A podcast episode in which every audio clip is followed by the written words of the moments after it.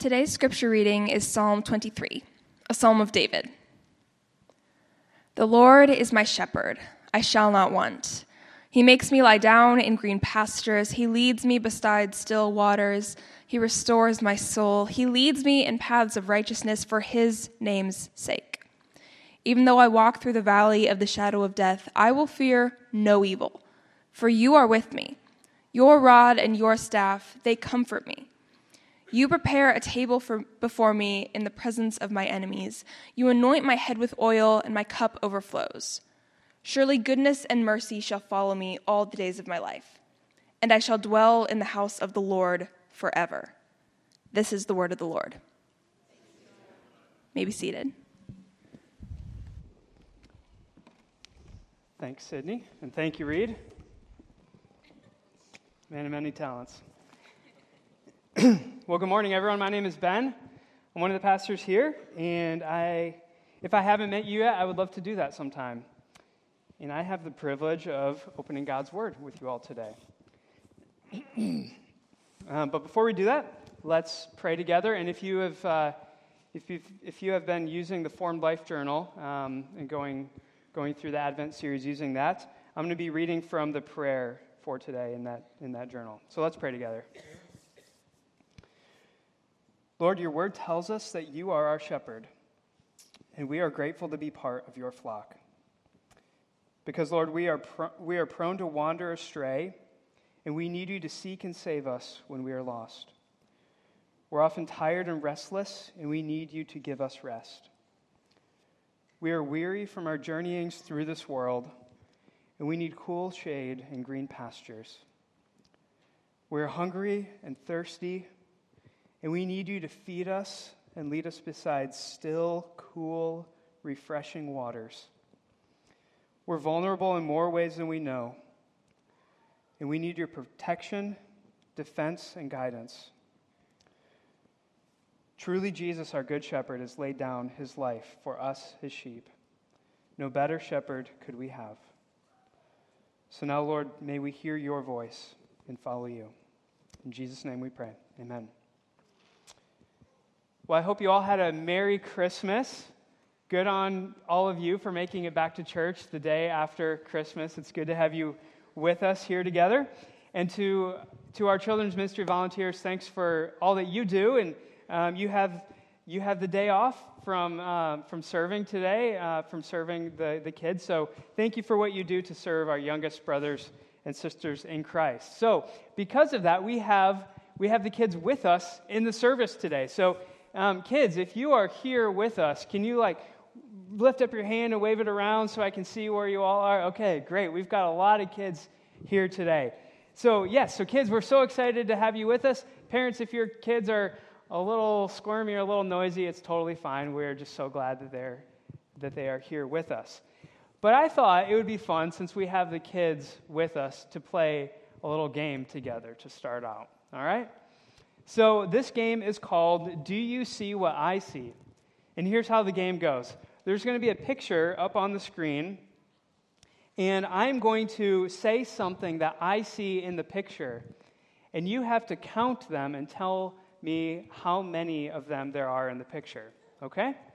So let's, uh, let's, let's start. I see people in this picture. I see some people in this picture. So count how many people do you all see in the picture? I hear some fours, I hear some fives. I see I see 5 people. It kind of looks like there might be 3 on the left side, but there's just 2 there on the left side. So there's there's 5 people on this picture. Okay, good job everyone. Let's do another one. I see some animals in this picture. Some animals. Now look carefully there's one tiny animal, might be hard to see. How many animals do you see? I hear a lot of eights. It's I see eight animals in this picture. Good job, everyone. All right, let's do another one. I see some sheep in this picture. How many sheep are there? All right, I think you all got that one right. Three sheep. Good job. Okay, last one. Ready? Now, this one's kind of tricky. I see some shepherds in this picture. In this picture. How many shepherds are in this picture? This one is tricky. This one is tricky.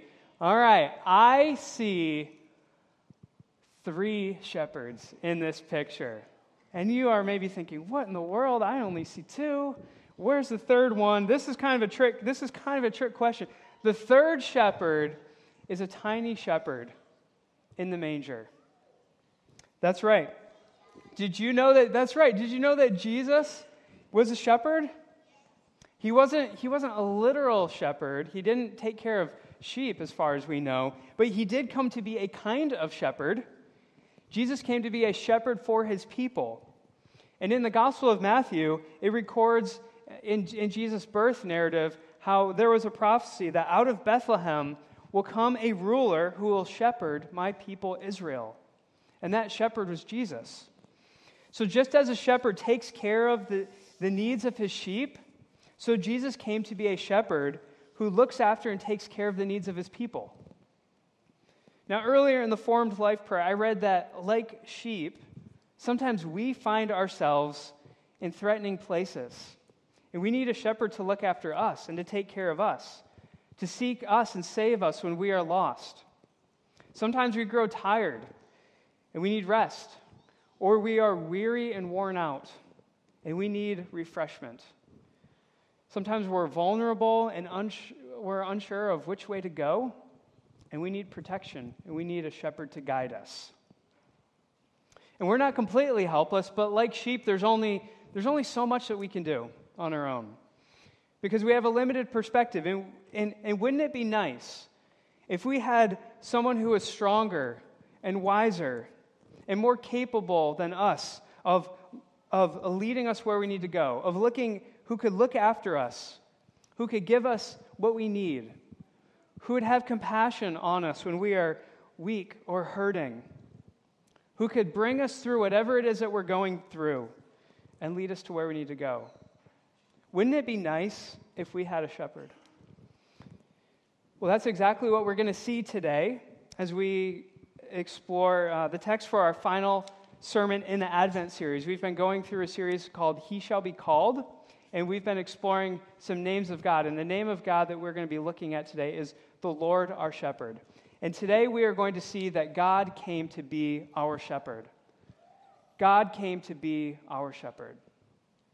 So if you haven't already, I invite you to turn with me to Psalm 23. And Psalm 23 is introduced with the heading that this is a psalm of David. And David was an ancestor of Jesus who lived about a thousand years before before Jesus was born. And David himself was a shepherd as a boy.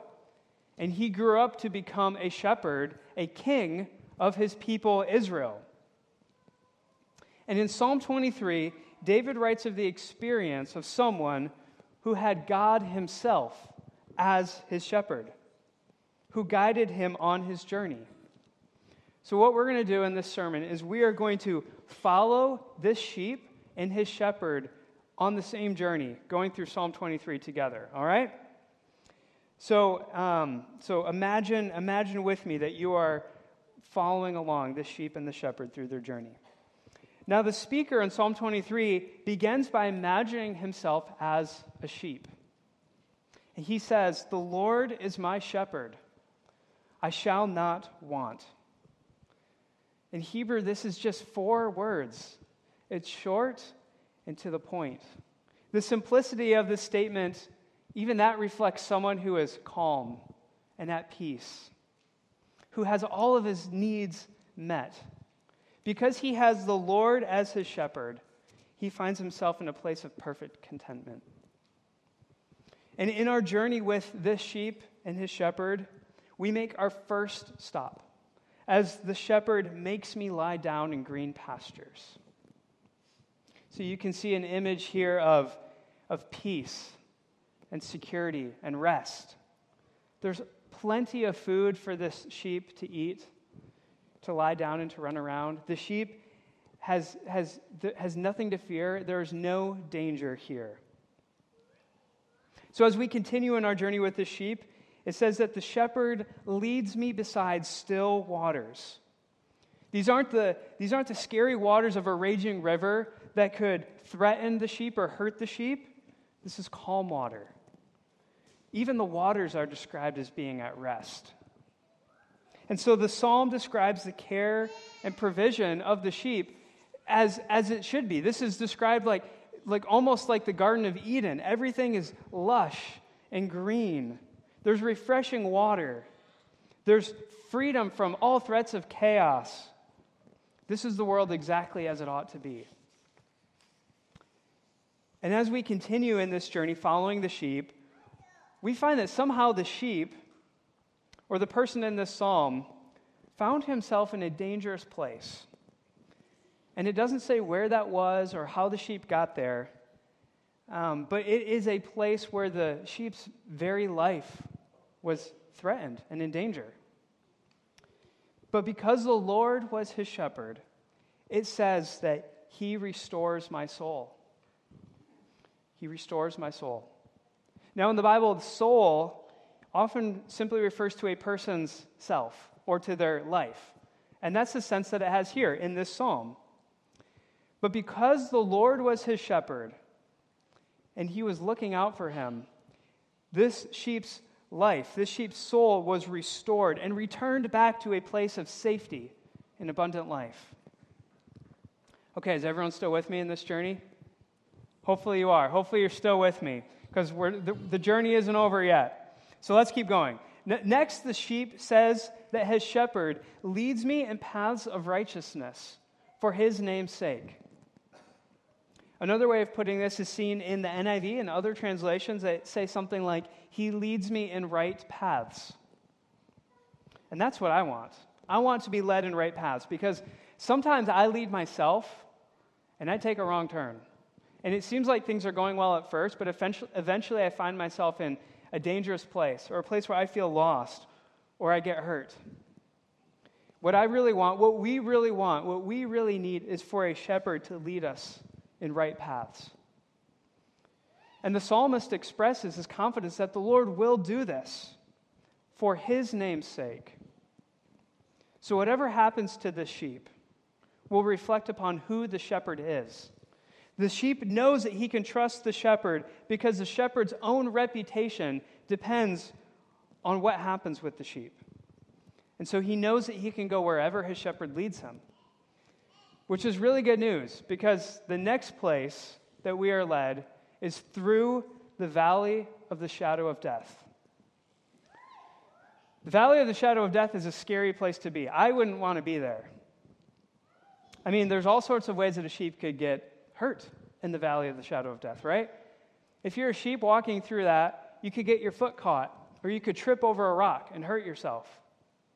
There might be parts of it where there's, there's a steep ledge or a narrow pass that you have to go through. And as a sheep, you could, you could fall off the ledge and hurt yourself. Or a rock could be kicked down and fall and land on you, and you could be hurt.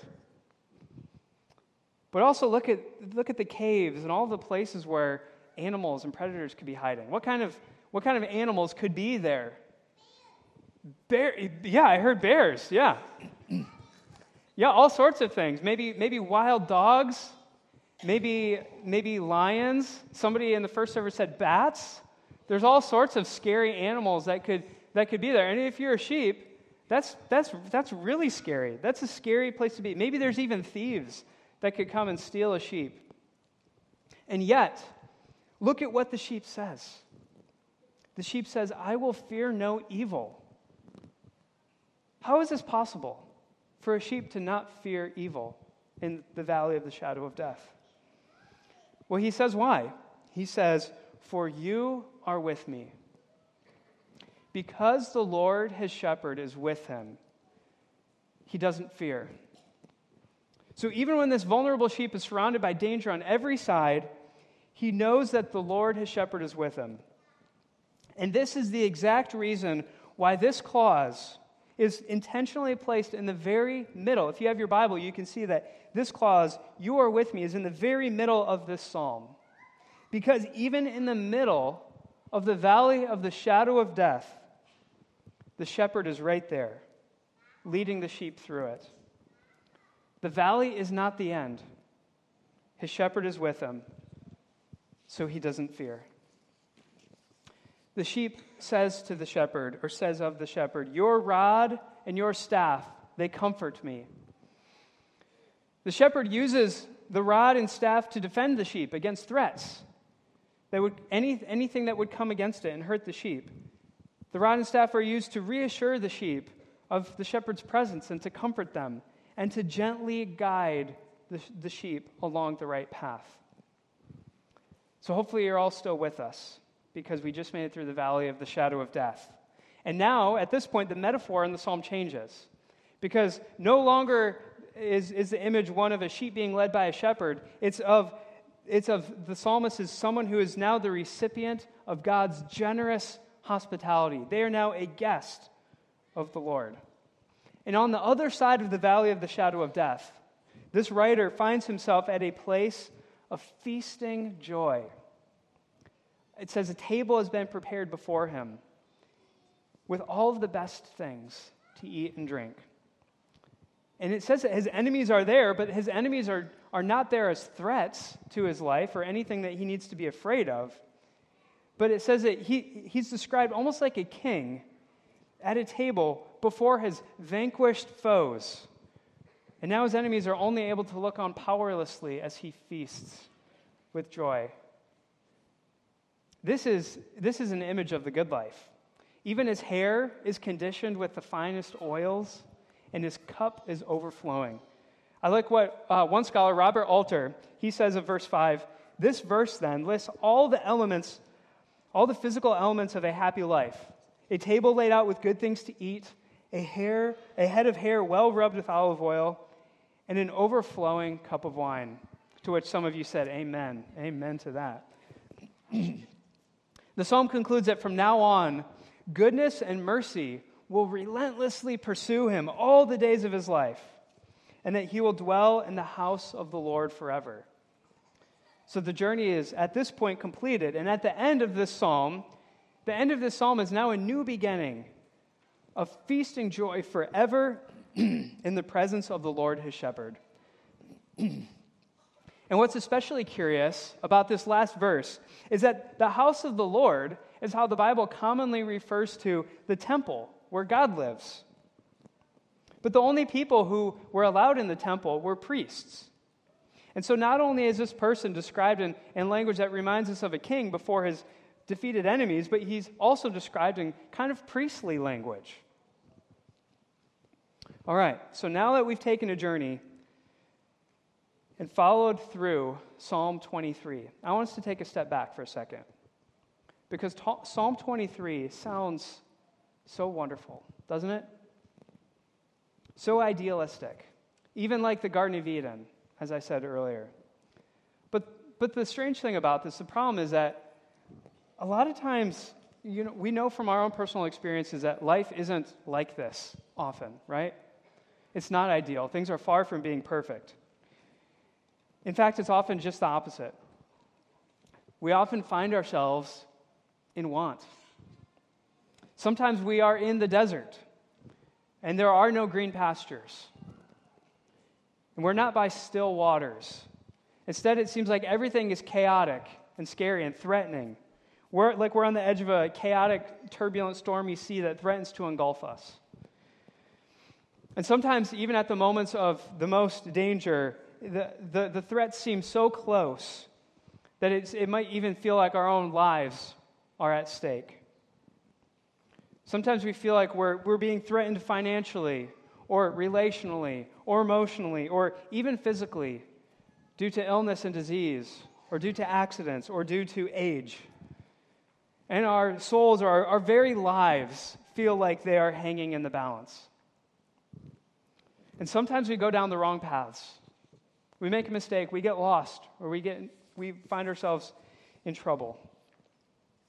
And we find ourselves in the valley of the shadow of death, and it's a scary place to be. Some of us have been there before. Some of us are there right now in that valley. And many of us know people who have perished in this valley before. And when you're in that valley, God feels far away and he feels distant. He doesn't feel like he's with us. Nothing seems to bring us comfort in that valley. It doesn't, we don't, we don't feel like we are reclining at a table at a feast. Instead, we feel like we're weary and worn out and exhausted. And instead of being pursued by goodness and mercy, like Psalm 23 describes, it feels like we're being pursued by evil, like wild animals, like wild beasts that want to devour us. But what if I told you that the person that we have been following through Psalm 23 has had all of these experiences as well? Because in order to get to Psalm 23, he first had to walk through the journey of Psalm 22. Now, many of us are, are probably familiar with Psalm 23 and have heard this psalm before, and we, we might be used to reciting or, or reading Psalm 23 on its own, but maybe we've never stopped to consider its placement right after Psalm 22. A psalm that begins with the words, My God, my God, why have you forsaken me?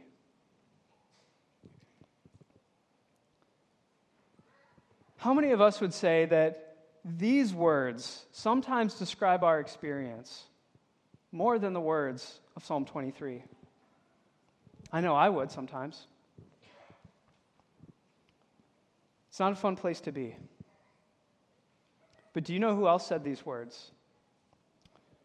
Jesus said these words.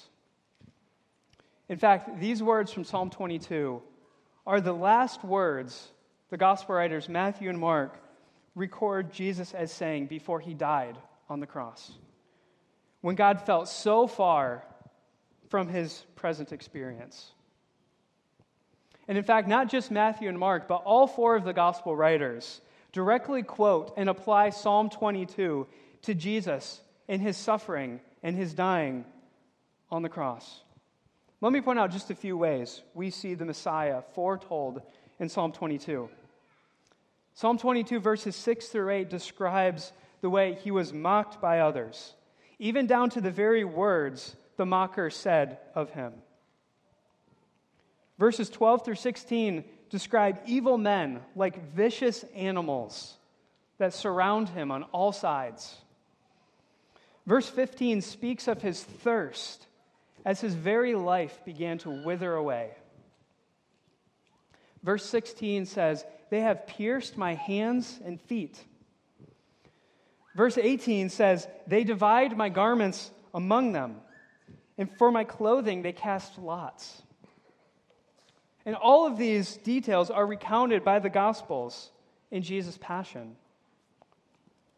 But this isn't where the psalm ends. Psalm 22 goes on and says that this afflicted one will ultimately be rescued by the Lord. And the New Testament sees this fulfilled in Jesus as well. Hebrews 2:12 applies Psalm 22 verse 22 to Jesus after his suffering, death and resurrection where it says, it says of, of Jesus, I will tell of your name to my brothers. In the midst of the congregation, I will sing your praise. And some scholars even see Jesus' words, it is finished, as being an echo of the triumphant declaration of the last words of Psalm 22 He has done it. So Psalm 22 ends with celebration and feasting joy, much as we saw saw in Psalm 23. And that's because the suffering of Psalm 22 was not the end. The suffering, the, the death that Jesus went through, described in Psalm 23, 22, he burst through it into a new kind of abundant life that we see described in Psalm 23. I love how Bible Project, in their overview video of the Psalms, they describe, they describe these Psalms this way the David, the David of the past has become an image of the messianic king of the future, who will also call out to God. He will be delivered and then given a kingdom over the nations. So these Psalms are about the Messiah who revealed himself in the person of Jesus. Psalm 23, here's what this means Psalm 23 is where it is precisely because it is the, the answer and the reversal to the loneliness and the, the affliction of Psalm 22. So instead of the suffering that's often found in life, that we see in Psalm 22. We see instead the Edenic peace. We see the provision, the safety, and comfort that ought to be. A place of complete peace and safety. So instead of being deprived of food and water, like in Psalm 22, in Psalm 23, we see nourishment and refreshment. It says, it says, it shows that his life was brought back from the peril of death. In other words, God very literally restored his soul. He only went down paths of righteousness, and God led him through it. He led him through this difficult path, this righteous path, and into a new kind of life because God's own name and reputation was on the line. In Psalm 23, we don't see his foes standing around mocking him like wild animals, but now he's seated at the table, his foes being defeated before him. He is christened with luxurious oil. And instead of evil men pursuing him like animals, now goodness and mercy are what pursue him. And now he dwells in God's very presence, not, not far away, wondering where God is, but near in God's very presence, like a kind of priest in the house of God. This person we've been following through Psalm 23 on that journey is a portrait of Jesus. Now, specifically, it's, it's unclear from this psalm itself whether Jesus is the speaker addressing the Lord as shepherd or whether Jesus is the Lord as shepherd being addressed by the psalmist, or somehow if it's both. Either, either way, none of those options pose any difficult for, for us as Christians. Because either way, Jesus followed through, he, Jesus followed the Lord through the experience of Psalm 22 and came out the other side. And now he is able to lead other sheep through that difficult, dark valley too. This man who was the suffering son of King David is now himself the shepherd king of his people. And he's able to lead others because he himself was led. Pastor Tom Nelson, our senior pastor at Christ Community, he, he has a new book out called The Flourishing Pastor, and he, he makes that point that those who lead well must first be led well. And Jesus knows how to lead his flock well because he himself was one of them. And he knows exactly what we need. So, what we see in the Psalms and in the Gospels is that God came to be our shepherd. And if we have Jesus as our shepherd, Psalm 23 can be our experience too. The Gospels give us a picture of what it looks like when Jesus is our shepherd. I love this story in Mark's, Mark chapter 6. We read of how Jesus and his disciples they wanted to get away, so they, they got into a boat and crossed over the Sea of Galilee to a desolate place. And the crowd saw them getting in the boat, crossing over the, crossing over the lake, and they followed him from the shore. And when Jesus got on the shore, it says in Mark 6:34, when he went ashore, he saw a great crowd, and he had compassion on them, because they were like sheep without a shepherd. And so while they were there, the people needed food. But it was late, and they were in a desolate place. So, what is Jesus the shepherd going to do? Well, Mark tells us that Jesus commanded them to sit down on the green grass. Um, the green grass by the, by the Sea of Galilee. And I imagine that the water on the Sea of Galilee was, was still and peaceful. So maybe in a second we'll see a picture of the Sea of Galilee. I imagine that this is, this is what it might have looked like green grass next to still waters Jesus made them sit down on it. And he took some food and he broke it. And he gave it to the people, he gave it to the crowd to eat. And the text says that all ate and were satisfied. This is a picture of how Jesus cares for his people. This is how Jesus cares for his sheep. He has compassion on them. He provides for them, even in desolate places. He makes them lie down in green pastures. He leads them beside still waters. He feeds them and restores their souls. It's a scene of peace and abundance because Jesus, their shepherd, is with them. And everything is as it should be. In John chapter 10, Jesus says, I am the good shepherd. And Jesus says that he defends his sheep from the wolves and that he knows his flock. He knows their needs. And he is so committed to his sheep that he even lays down his life so that his sheep might live. Jesus says this is why he came. He says, I came that they may have life and have it abundantly. This abundant life that Jesus speaks of is the Psalm 23 kind of life, where everything is as it should be feasting joy, free from danger. And we can have a taste of this even now because Jesus is our, is our shepherd. And one day we know that he will return and we will have it in full with our shepherd. This doesn't mean that we will never go through dark valleys or difficult times like those described in Psalm 22, but it means that it means that on the other side, Psalm 23 shows us on the other side of the valley, there is, there is abundant life and feasting joy. So dark valleys will come. And even if we find ourselves in a dark valley, it doesn't necessarily mean we have made a wrong turn. Our shepherd leads us even through the dark valleys, he's with us. And we can take heart because right in the middle of this psalm, and right in the middle of even our darkest valleys, our shepherd is with us. This is why he came. He came to enter our darkest valleys. He entered and went far deeper than any of us could ever go so that we could go with him through it, so he could lead us through those valleys with him to the other side, into that abundant life. So we can fear, we will fear no evil, for Christ our shepherd is with us. So let's follow our shepherd's lead. If we do things our own way, we're like vulnerable sheep. We'll get lost or we'll get hurt. So let's not lead ourselves, or else we'll grow tired and thirsty. But if we follow Christ, our shepherd, he will give us what we need. So if you are tired, if we are tired and worn out, if we're lost, if we've wandered far away, maybe we don't even know where we are, Jesus, even there, is able to find us and seek us out and bring us back and restore us.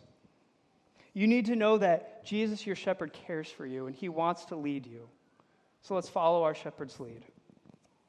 And we can have confidence and hope even in the face of adversity. As we are on this journey, we know that Jesus, our shepherd, he's always with us. We can trust him to provide for us, we can trust him to protect us. We know that even when things are scariest, he's with us. And he's able to restore us after anything that we've lost. He knows us and he leads us. He's able to give us abundant life, both now and especially on the other side of the dark valley. So, friends, as we, as we put the Christmas decorations away for another year, as we pack up our nativity sets, again until next year, don't forget about the shepherd who's in the manger. Remember that he was there to be your shepherd. God came to be our shepherd. So, Merry Christmas. Praise God. Let's pray together. Lord, thank you for coming in the person of Jesus to be our shepherd. Thank you for the ways you lead us and protect us and provide for us. Lord, we pray for those who now find themselves in the dark valley. Lord, would, would you let them feel your nearness with them? Lord, would you comfort them and reassure them of your presence? God, be our guide and bring us back when we are astray or when we are in danger. Help us to follow you for your name's sake. In Jesus' name we pray. Amen.